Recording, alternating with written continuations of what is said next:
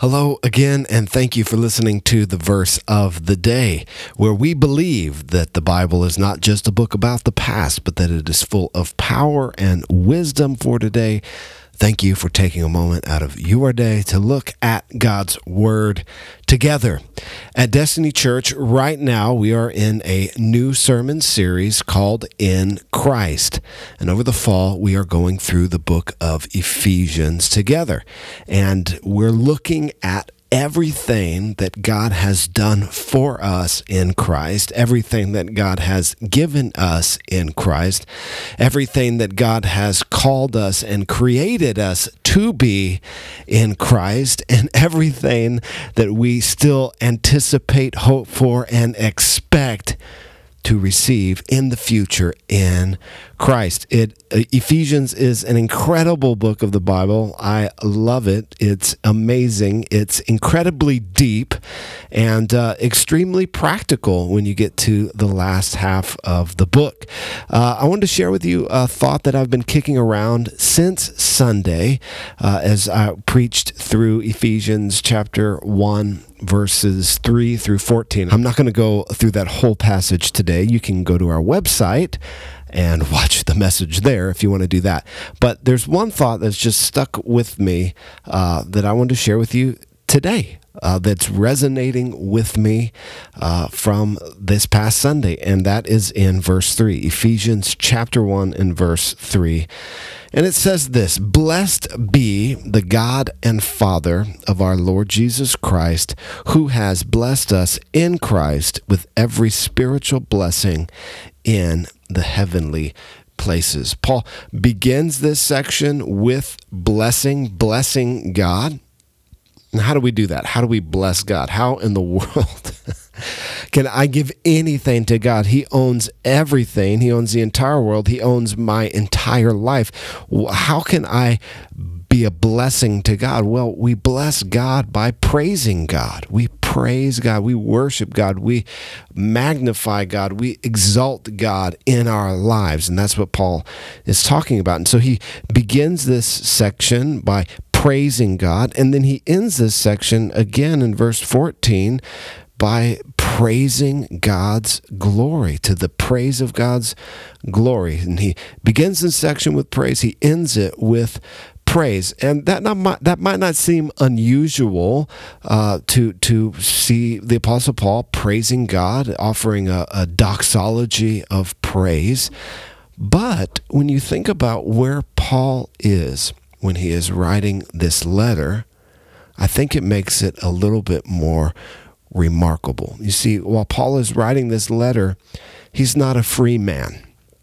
He's not free to go where he wants. He's not free to go and do what he chooses. No, Paul has been arrested and put in prison for preaching the gospel of Jesus Christ. Paul is a prisoner.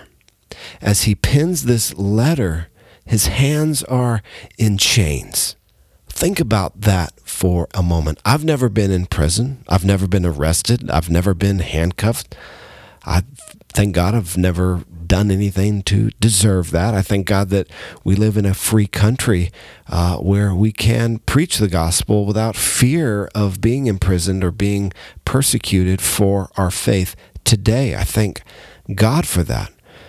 Nevertheless, Paul is in prison ultimately, Paul is awaiting his execution. He will be martyred for preaching the gospel. Yet, Paul in the prison has not lost his praise.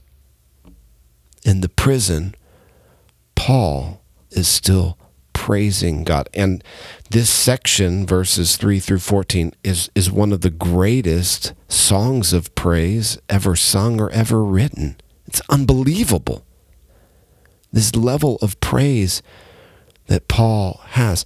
He's not having a pity party. He's not losing his faith in God.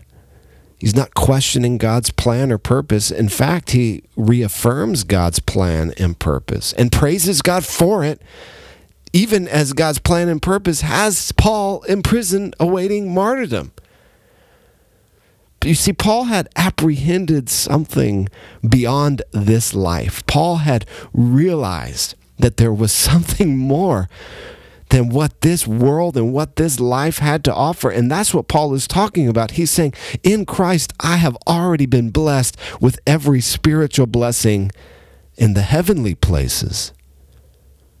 That there are blessings of more value and more worth than even our freedom. And so Paul is willing to spend his life to tell others about the spiritual blessings that we have in Christ today in the heavenly places.